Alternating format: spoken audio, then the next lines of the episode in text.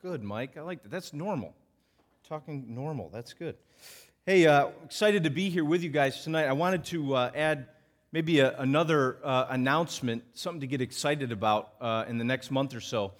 Um, actually, this week comes out of this thinking comes out of a, a, meeting I had this week where I was, had the opportunity to sit down with uh, one of the pastors at Northside, uh, Dan Stute. Many of you may know who he is. Northside Baptist is a Southern Baptist church up on 57.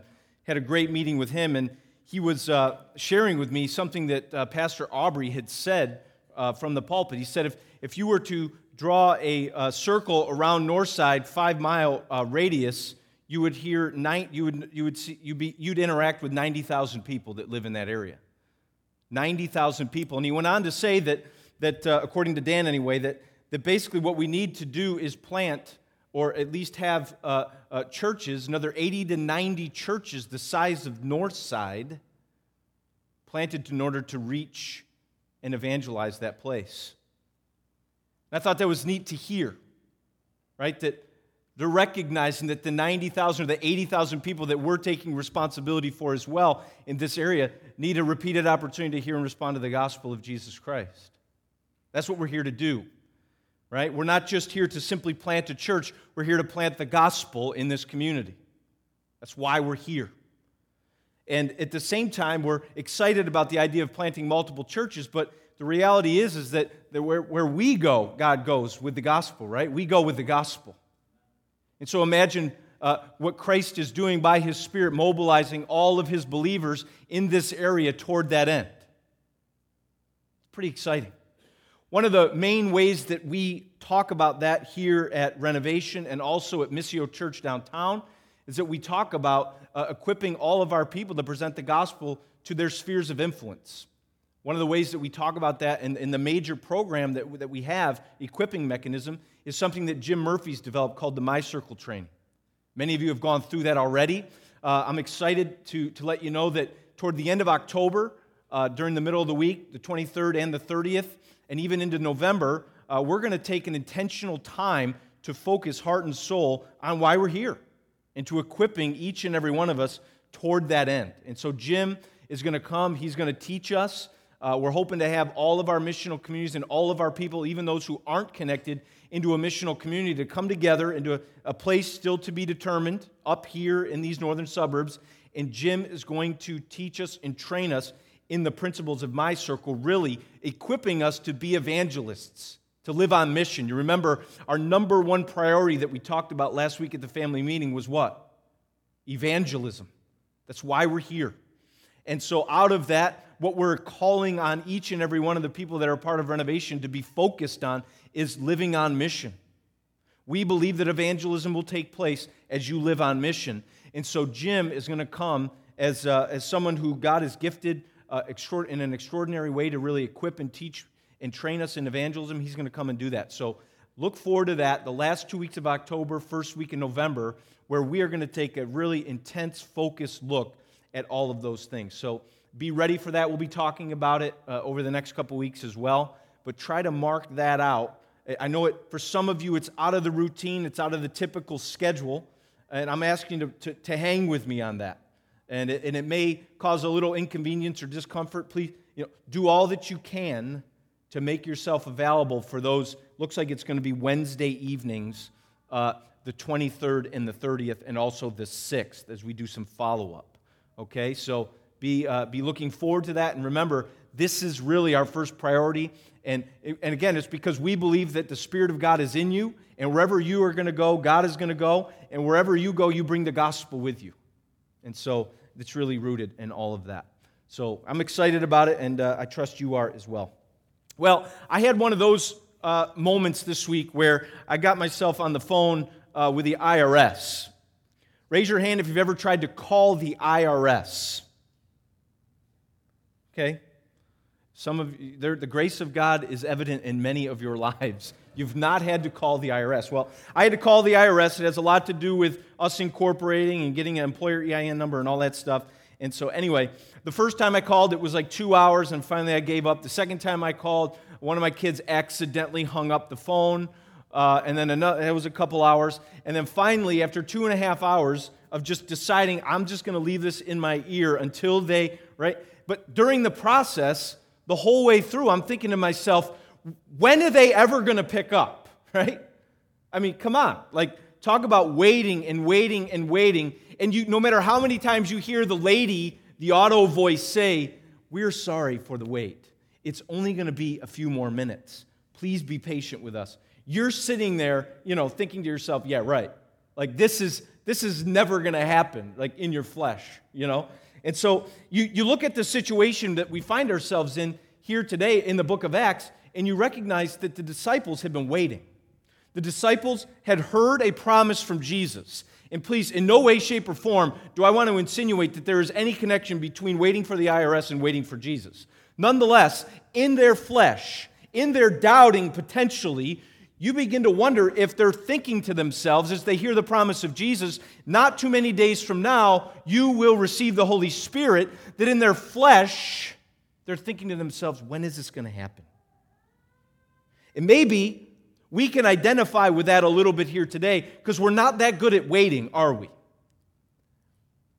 When it comes to being waiters, we're haters, right? We're not big fans. Instantaneous society, we do not want to wait. And yet, Jesus has said, not many days from now, you will be baptized in the Holy Spirit. And so here we are, wondering how much longer will this promise ever come true?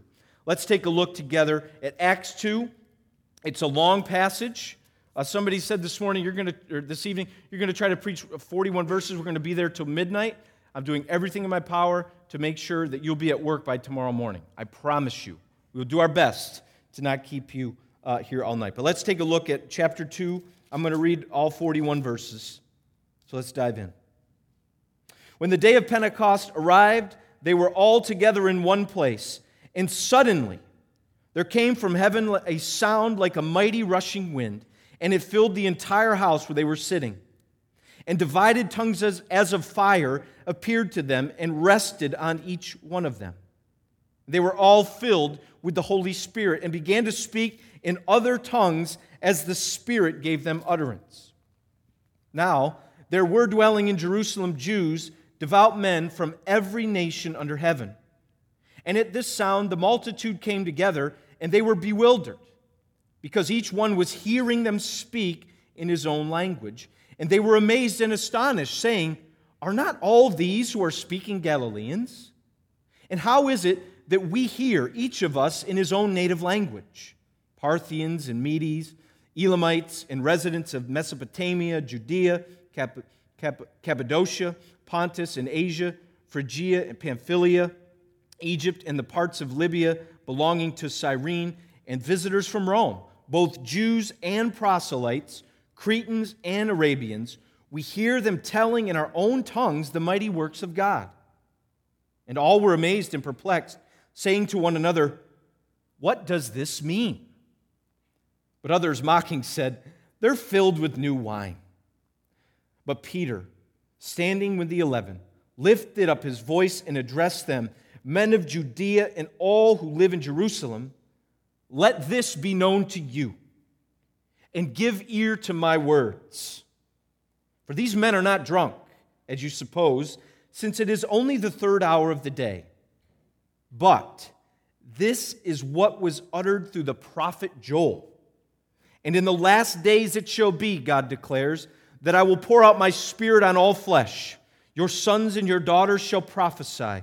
Your young men shall see visions, and your old men shall dream dreams, even on my male servants and female servants. In those days I will pour out my spirit, and they shall prophesy. And I will show wonders in the heavens above and signs on the earth below blood and fire and vapor of smoke. The sun shall be turned to darkness and the moon to blood before the day of the Lord comes, the great and magnificent day. And it shall come to pass that everyone who calls on the name of the Lord shall be saved. Men of Israel, hear these words Jesus of Nazareth, a man attested to you by God with mighty works and wonders and signs that God did through him in your midst, as you yourselves know. This Jesus, delivered up according to the definite plan and foreknowledge of God, you crucified and killed by the hands of lawless men. God raised him up, loosing the pangs of death, because it was not possible for him to be held by it. For David says concerning him, I saw the Lord always before me, for he is at my right hand that I may not be shaken.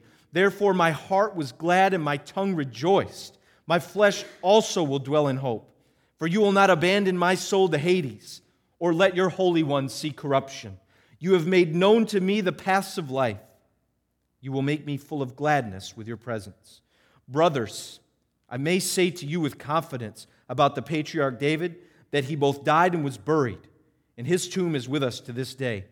Being therefore a prophet, and knowing that God had sworn with an oath to him that he would set one of his descendants on his throne, he foresaw and spoke about the resurrection of the Christ, that he was not abandoned to Hades, nor did his flesh see corruption. This Jesus God raised up, and of that we are all witnesses. Being therefore exalted at the right hand of God, and having received from the Father the promised Holy Spirit, he has poured out this that you yourselves are seeing and hearing. For David did not ascend into the heavens, but he himself says, The Lord said to my Lord, Sit at my right hand until I make your enemies your footstool. Let all the house of Israel therefore know for certain that God has made him both Lord and Christ, this Jesus whom you crucified. Now, when they heard this, they were cut to the heart and said to Peter and the rest of the apostles, Brothers, what shall we do? And Peter said to them, Repent and be baptized, every one of you, in the name of Jesus Christ, for the forgiveness of your sins, and you will receive the Holy Spirit. For the promise is for you and for your children and for all who are far off, everyone whom the Lord our God calls to himself. And with many other words, he bore witness and continued to exhort them, saying, Save yourselves from this perverse generation. Crooked generation, this version. So those who received his word were baptized, and there were added that day about 3,000 souls. Amen. Long passage. We're already in verse 41, but let's, let's truck our way back to verse 1. Right? So I begin to enter into this passage. Uh, I kind of get the sense, and correct me if I'm wrong, I kind of get the sense that we're in this waiting period. It's kind of a quiet atmosphere. Now, we've already said they're not being lazy. They're not just sitting around on the couch spiritually. They are actively pursuing the Lord in prayer. They're submitting their lives to Scripture right? And they're um, making decisions in, submi- in submission to the sovereignty of God, preparing for the coming of the Spirit, preparing for the moment where they would be able to go. But I get the sense that, you know, verse 1, the, the day of Pentecost had arrived. That's 50 days after Passover. They were all together in one place. So there they are again. They're together in one place. And I just get this sense that there's a calm, there's a, there's a quietness, there's a preparedness, there's a readiness in them. And then out of nowhere, in the midst of that, something radical occurs. And I think it's an understatement to say that it's a multi sensory experience coming from the heavens, breaking into human reality, time and space, into this upper room where they are gathered, something radical and multi sensory occurs. Look at what happens. What's happening is something that they're hearing, right? This sound comes from heaven, and it's like a mighty rushing wind, almost like a storm that has come in. Right? I remember a couple weeks ago we had quite a storm with a lot of rain and a lot of wind, and you heard that.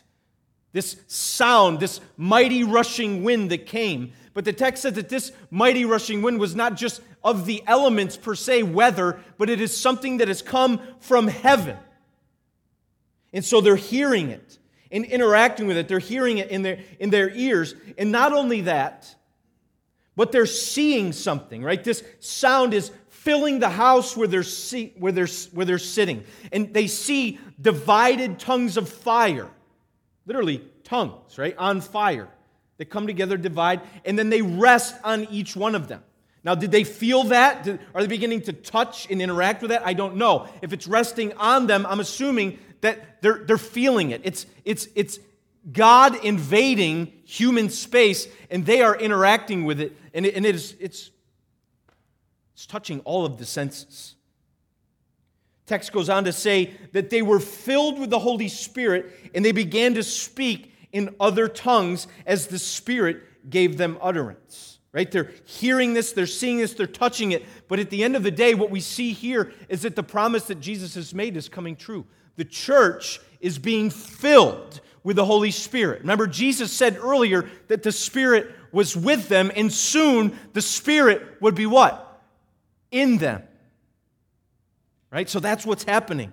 The, the church gathered together is now experiencing the power of God, the presence of God, not just around them, but now inside them. God is filling them. And the effect of this filling is that now they are beginning to speak in tongues. They're beginning to speak in other languages as the Spirit is giving them utterance. They don't know what they are saying per se. They, it's not like they're linguists here. This is something that the Spirit is doing inside of them. And friends, they are not the only ones that is interacting with this phenomena, right? As we turn the page, verse 5, we see that there were other people around. Again, this is the feast of weeks. This is the day of Pentecost, where people from all over the place had traveled and come to celebrate the giving of the law at Sinai. Right? And so there are a lot of people who have come and traveled to this place, and they are not the only ones, the disciples anyway, are not the only ones interacting with these sounds, with this event. God, in His sovereignty, is allowing others to interact with this phenomena, others to hear something being said through these tongues being spoken. And what do they say? They're confused. They don't understand what's going on, yet they're hearing very clear statements. They're hearing something. They're hearing something from people that they would not expect to hear it from. Look at what they say. The, these people had gathered from every nation. This sound uh, left them bewildered. They're each hearing them speak in their own language. And they were amazed and astonished, saying, Are not all these who are speaking Galileans? How is this happening? We do not understand. From all these nations we have come, but yet we're hearing these mighty works in our own language. How can this be? What is taking place? Please explain the reality. And what is the significance of this? Look at what they say. Verse 12. They were all amazed and perplexed, saying to one another, What does this mean? And I think it's important for us to note that this, this speech that was coming out was not unintelligible speech, right? This is languages that represented the nations that were there. And so they were hearing the mighty works of God. They were hearing the declaration of the glory of God through this in their own language. And they want to understand what it means. And quickly, from a human perspective, they do what we do best, right? They begin to define their own understanding of the situation, don't they? And the text says that they mock. They say they're filled with new wine, right? They must be getting into the sauce, right? It's basically what they're saying. They're, they're, they're interacting with, uh, with wine. They're drunk. They've lost it, right? This is the explanation. This has got to be the only explanation for that, at least from a human perspective. But something much more significant is taking place. And that's exactly what we see Peter do. And you have to stop for a moment and recognize the change that's taken place in Peter already. Look at where Peter's come from, right? Jeremy, I think, talked about that the last couple weeks. Peter, once someone who is denying the Lord, is now transformed. Once someone who would not declare the truth is now transformed by the indwelling power of the Spirit, by his witness to the resurrection. And now, in this moment, we see the proclamation of the gospel. Let's let, take a look at what Peter goes on to say as he's explaining uh, this phenomena. He says, Guys, listen up. These guys have not been drinking. It's only the third hour. Now, the third hour is not 3 a.m., the third hour is 9 a.m. They had not been drinking. It's only 9 o'clock in the morning. There's something else, something much more profoundly significant that is taking place in all of these events that, have, that you have seen and heard. He goes on to talk about uh, the, the, day, um, the prophet Joel, right? He's, look at verse 16. But this is what was uttered through the prophet Joel, right? That in these last days, God declares, I will pour out my spirit on all flesh. Again, verse 18 I will pour out my spirit and they shall prophesy. What is happening in this moment is not a group of guys getting together and, and having a little bit too much to drink. What is happening here is, is that God has shown up and He has filled His people. And the, the, the reason that they are hearing these words is because God is quickening them and inspiring them to prophesy, to declare the mighty works of God. Right? And so, what we see taking place here is that God has kept his promise to his people. The wait is over, friends. God said that he would send his spirit, right? Jeremiah, Ezekiel, I will pour out my spirit on all flesh. Joel chapter 2, I will pour out my spirit on all flesh. God said that, and then Jesus says, Not many days from now, you will be baptized in the Holy Spirit. And so, what we see taking place here in this moment is that God is keeping his promises as he fills his people with his Spirit. If God says he's going to do something, guess what? He's going to do it. His plans are not like our plans. His promises are not like our promises that are, I hope it works out. Right? But when God says He's going to do something, we can take confidence in the fact that He will indeed accomplish it and bring it to pass. And in this moment, we see that God is doing exactly what He promised to fill His people with the power to bear witness to the resurrection.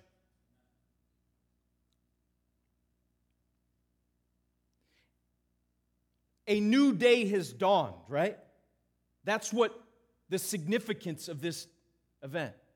The coming of the Spirit is an ushering in of a whole new day, a day in which we still live in now, the last days. I hear it often oh, we're in the last days. Friends, we've been in the last days from this moment until now and continue to be. These are indeed the last days, days in which the, God has poured out His Spirit on His people inspired and empowered them for mission in the world to bear witness. These days are here now.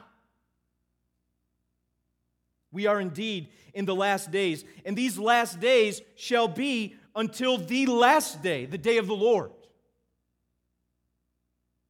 And so we see that the day of the Lord is, is the day of final judgment, where Jesus returns and he judges finally and forever. But now we live in the last days where the Spirit is poured out. And I love it, verse 21 And it shall come to pass that everyone who calls on the name of the Lord shall be saved. That's the day in which we live today. That anyone who is calling upon the name of the Lord, guess what? They shall be saved. This is the day of salvation, amen? This is the time in which God is pouring out His Spirit bearing witness through his people, his sons and daughters that prophesy. These are the days before the last day in which everyone who calls on the name of the Lord shall be saved. The bottom line is that God is keeping his promises by sending his spirit to us. That's the significance of this event. So we see the effect, right?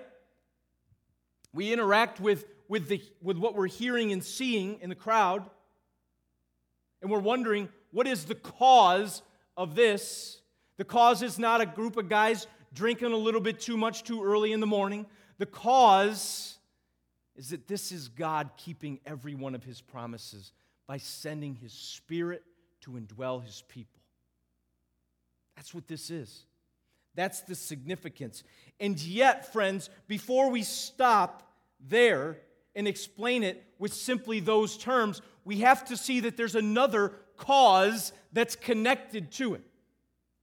And really, what we see is that the coming of the Spirit is not only a cause for the speaking of the church in these terms, but is also an effect of some other cause that we cannot miss any way, shape, or form. Look at verse 22. Men of Israel, hear these words. Peter's not done.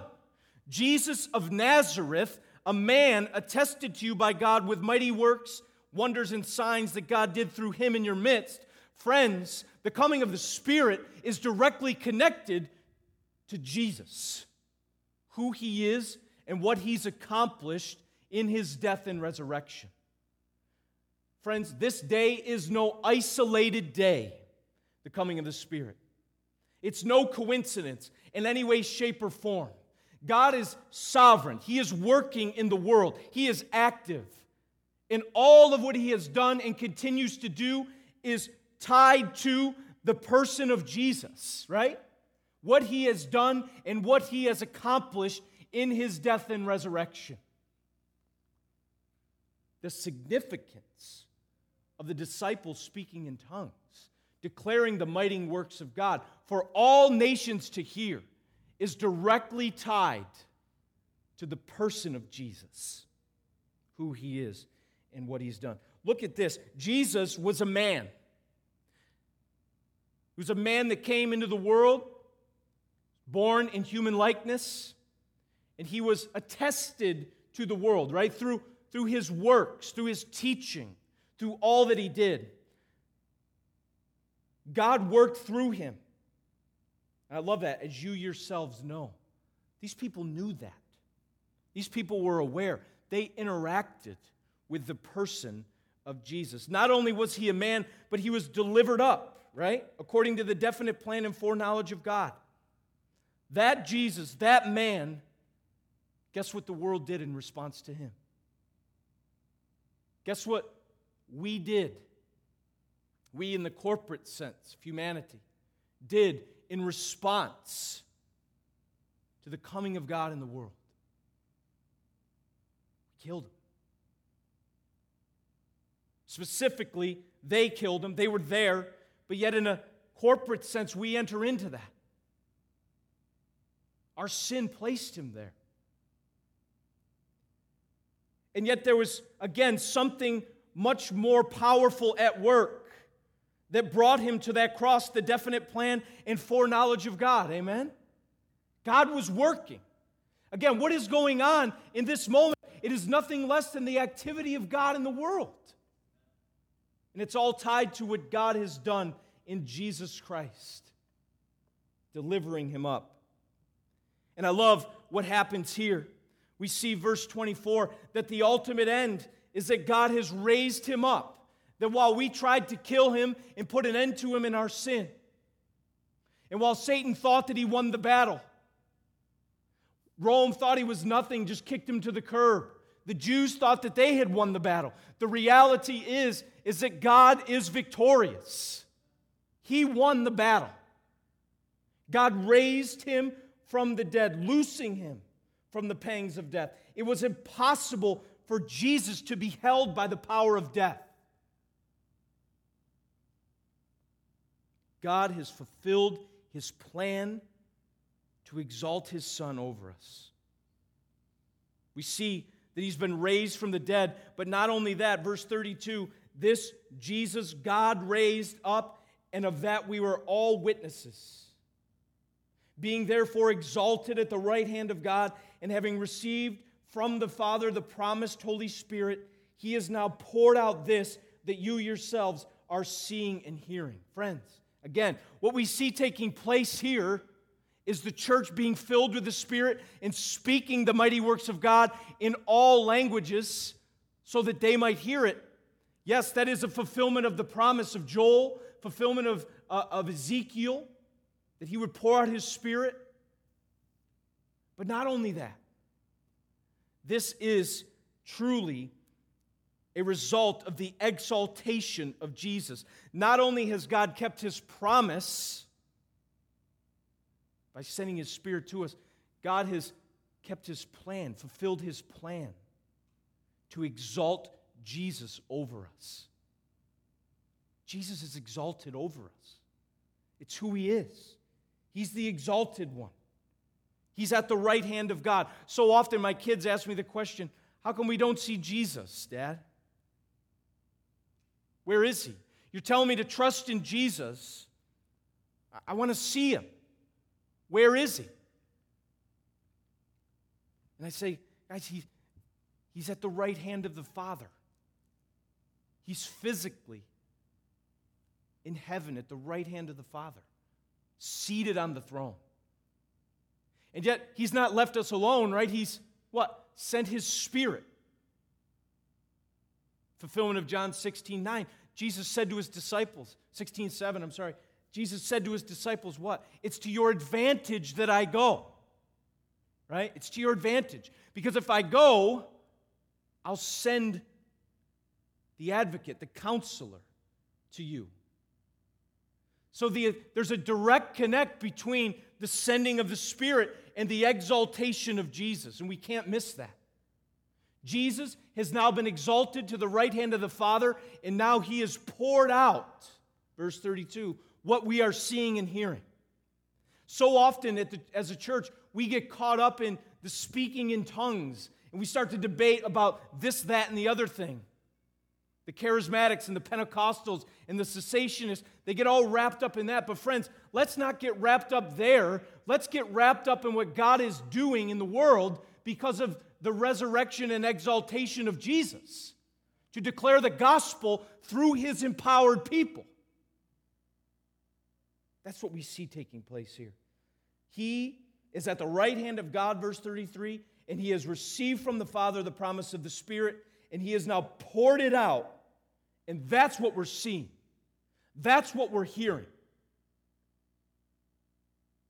That's the ultimate cause of the effect that we see, right? And in conclusive fashion, Peter ends his sermon basically before he calls for response by saying, Let all the house of Israel therefore know for certain. Look at that certainty. We struggle to obtain certainty in this life, don't we? especially in this postmodern society, to have certainty, to have assurance, to have something that we can stake our life in the ground on and know for sure, without a shadow of a doubt. I may not know X, Y, and Z, but this I can know for sure. Peter says, Listen, friends, know this with absolute certainty that God has made Jesus both Lord and Christ.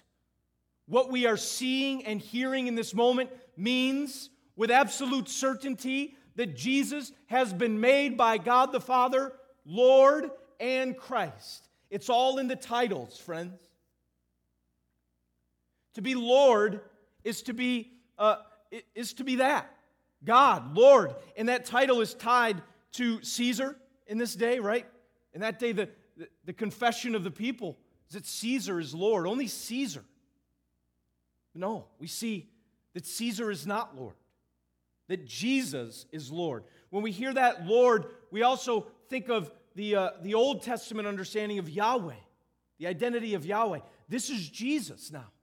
Jesus is Lord, He's the boss, He's in charge of everything for all time. God has made him such. So I don't know who you submit your life to, if you're even willing to do so. I don't know who governs you. I don't know what principles or words dictate you. I don't know what you're in submission to, but understand this whether we're willing to submit to it or not, this is something that you need to grapple with with certainty that God has made Jesus Lord.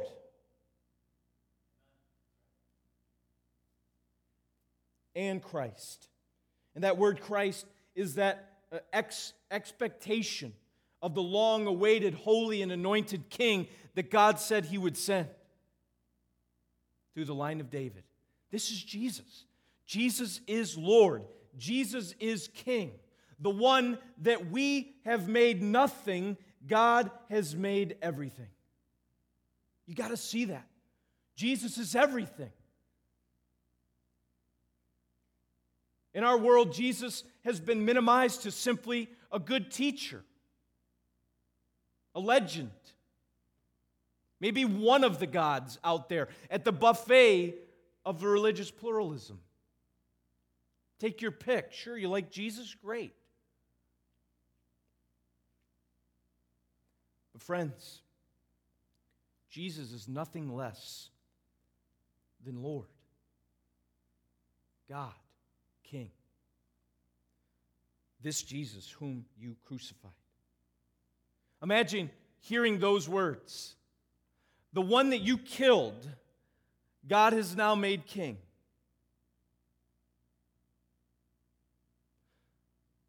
Jesus, the one that you was attested to you by all of his ministry, by all of his works, by all of his signs, by his authority and his teaching, that Jesus, who you yourselves know, that Jesus, whom you killed, God has made Lord in Christ. Imagine grappling with that reality for just a few moments. Imagine wrestling with the guilt and the condemnation and the fear that would come with that. Because the text goes on to say that when they heard this, they were cut to the heart. And they said to Peter and the rest of the apostles, Brothers, what shall we do? Friends, when we come to the recognition that our sin killed Jesus, that our rebellion and our idolatry would have chosen anything but Him, when we come to that recognition, we have to respond, don't we? That's not a reality or an issue to be ignored, minimized, or, or, or, or, cut, you know, thrown to the side, or maybe tabled for another day. When we come to the realization that our sin had placed Jesus on the cross and killed the author of life, when we come to that recognition, man, we've got to do something about it now, don't we? We've got to respond to this. This is no small matter, is it?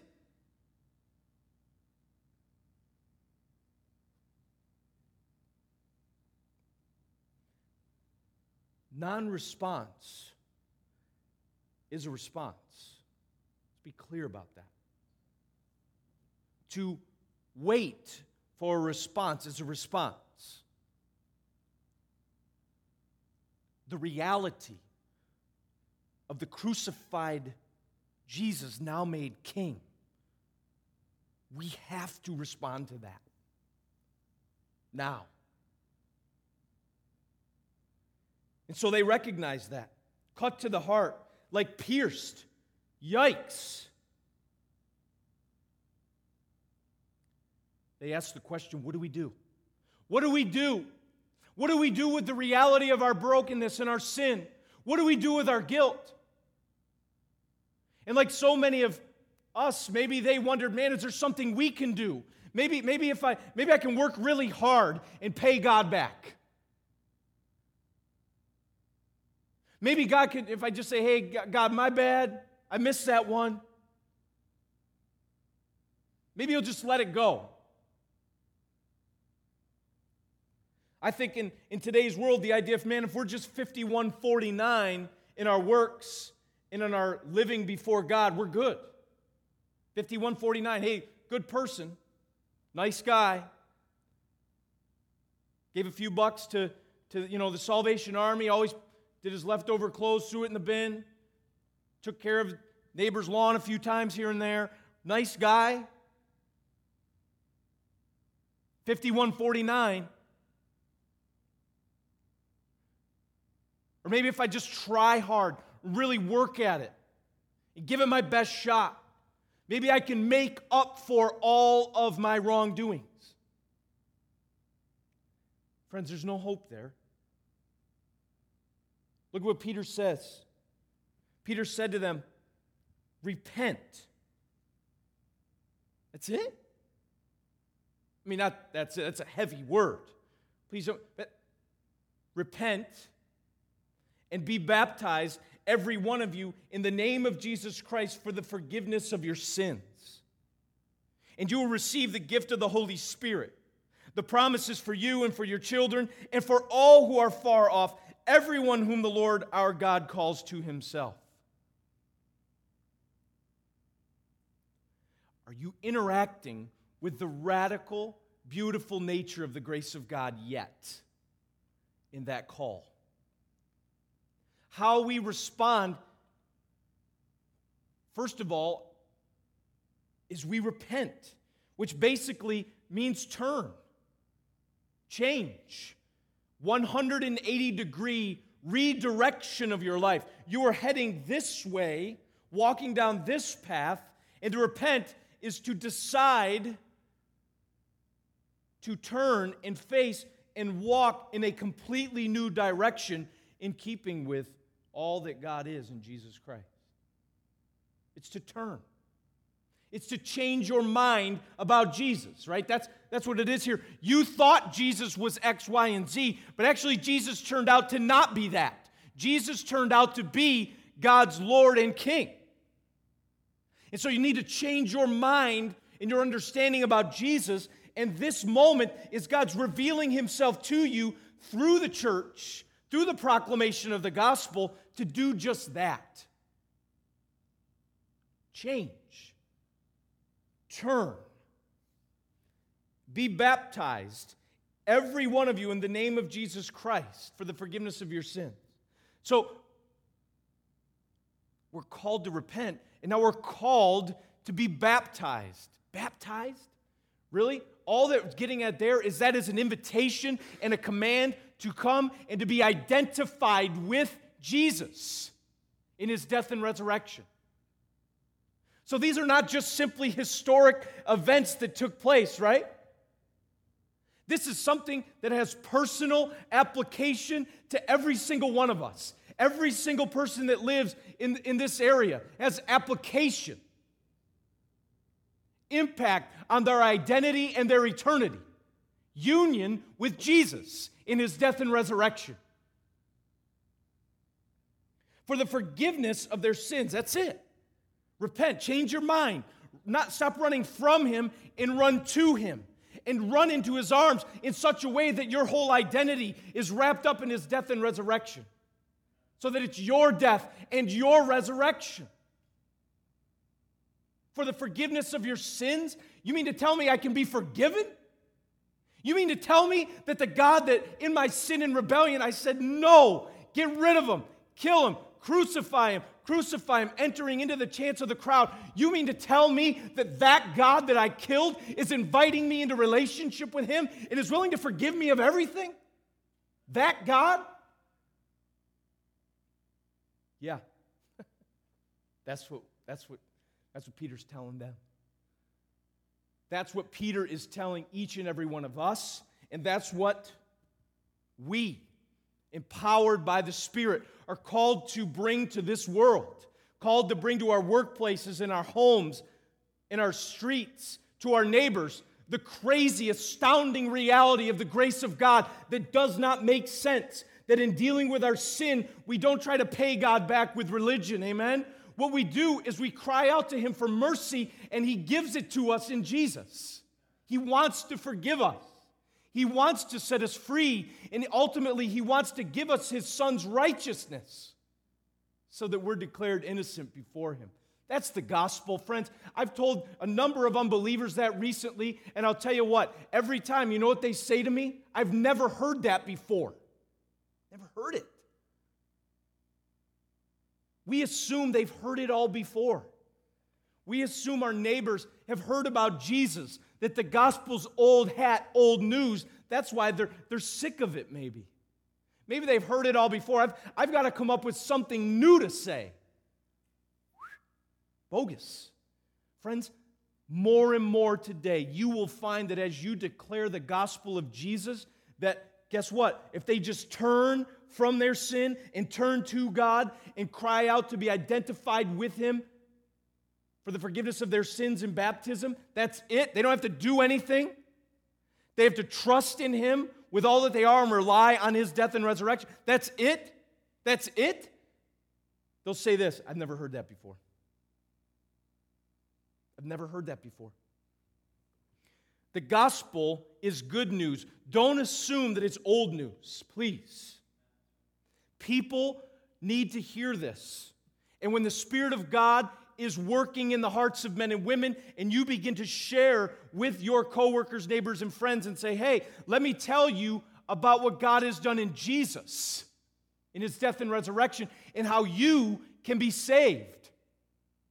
Expect God, the Spirit, to prepare that moment and expect them to say, guess what? They say, that makes a lot of sense to me. I've heard that. That makes sense. Friends, that doesn't make any sense from a human perspective, does it? But when the Spirit of God is working in the hearts of men and women and we are offering salvation to them, guess what? It's going to make sense. And they're going to run into the arms of Jesus and receive forgiveness of their sins. That's what the gospel calls us to. That's what the gospel calls us to. And I love this. Says, The promises for you and for your children and for all who are far off, everyone whom the Lord our God calls to himself. Look at that juxtaposition. Go back to verse 21. It shall come to pass that everyone who calls on the name of the Lord shall be saved. If you're calling on the name of the Lord, you shall be saved. But understand this that the Lord is calling on you to call on Him for salvation.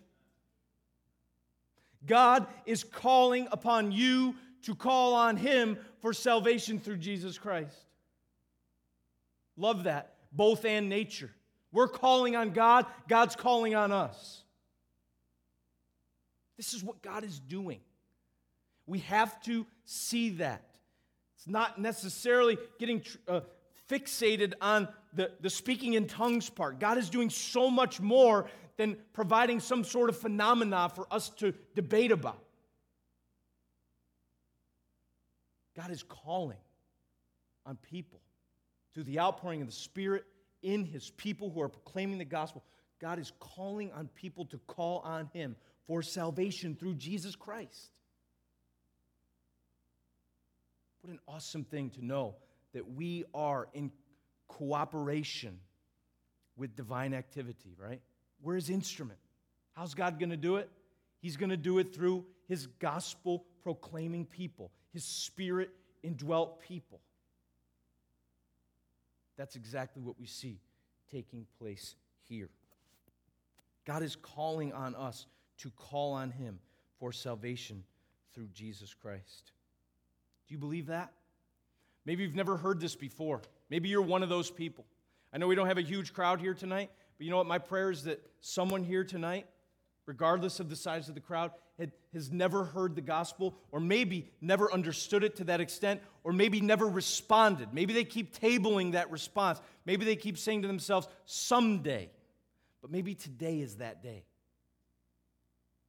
Maybe you hear and see you're interacting with what God is doing and pouring out His Spirit and how that is pointing to the true identity of Jesus. And you're saying, I want that. I want to be saved. I recognize my sin. I know how grotesque it is. Please save me. I turn from my sin. I run to Jesus. Let me be united with his death and resurrection, and may I receive his righteousness and be forgiven of every sin that I've ever committed. Don't leave tonight without full certainty that you are now in relationship with Almighty God through Jesus, and all your sins are forgiven. Maybe I'm just preaching to the choir here tonight. Whatever the case may be, bring that message to work with you. Bring that message home. Bring that message to your neighborhood. Because I'll tell you right now, more and more people are going to say, Never heard that before. God is calling on me to call on Him for salvation through Jesus Christ? Yeah, He is. Let's pray together. God, we thank you for this wonderful passage. It's long. We've done our best to get our way through it. The reality is, it's, it's good. It's the birth of your church. You poured out your spirit. We declare you to be a faithful God. Someone recently asked me, in the last 10 years of ministry, what's one thing that God has taught you? And God, without any hesitation, I said that God is faithful. God, you are indeed faithful. You made promises and you kept them. You made plans and you fulfilled them, all in the person of Jesus Christ. And Lord, we declare as well that not only are you faithful, but that you are gracious. Yes, people like us have been called into relationship with Almighty God, even ones who put him on a cross. We thank you, Lord, for that gift. And if there's anyone here tonight that wants to know Jesus for the first time, I pray that they would respond with repentance and faith and seek to be united with him. We ask this in Jesus' name. Amen.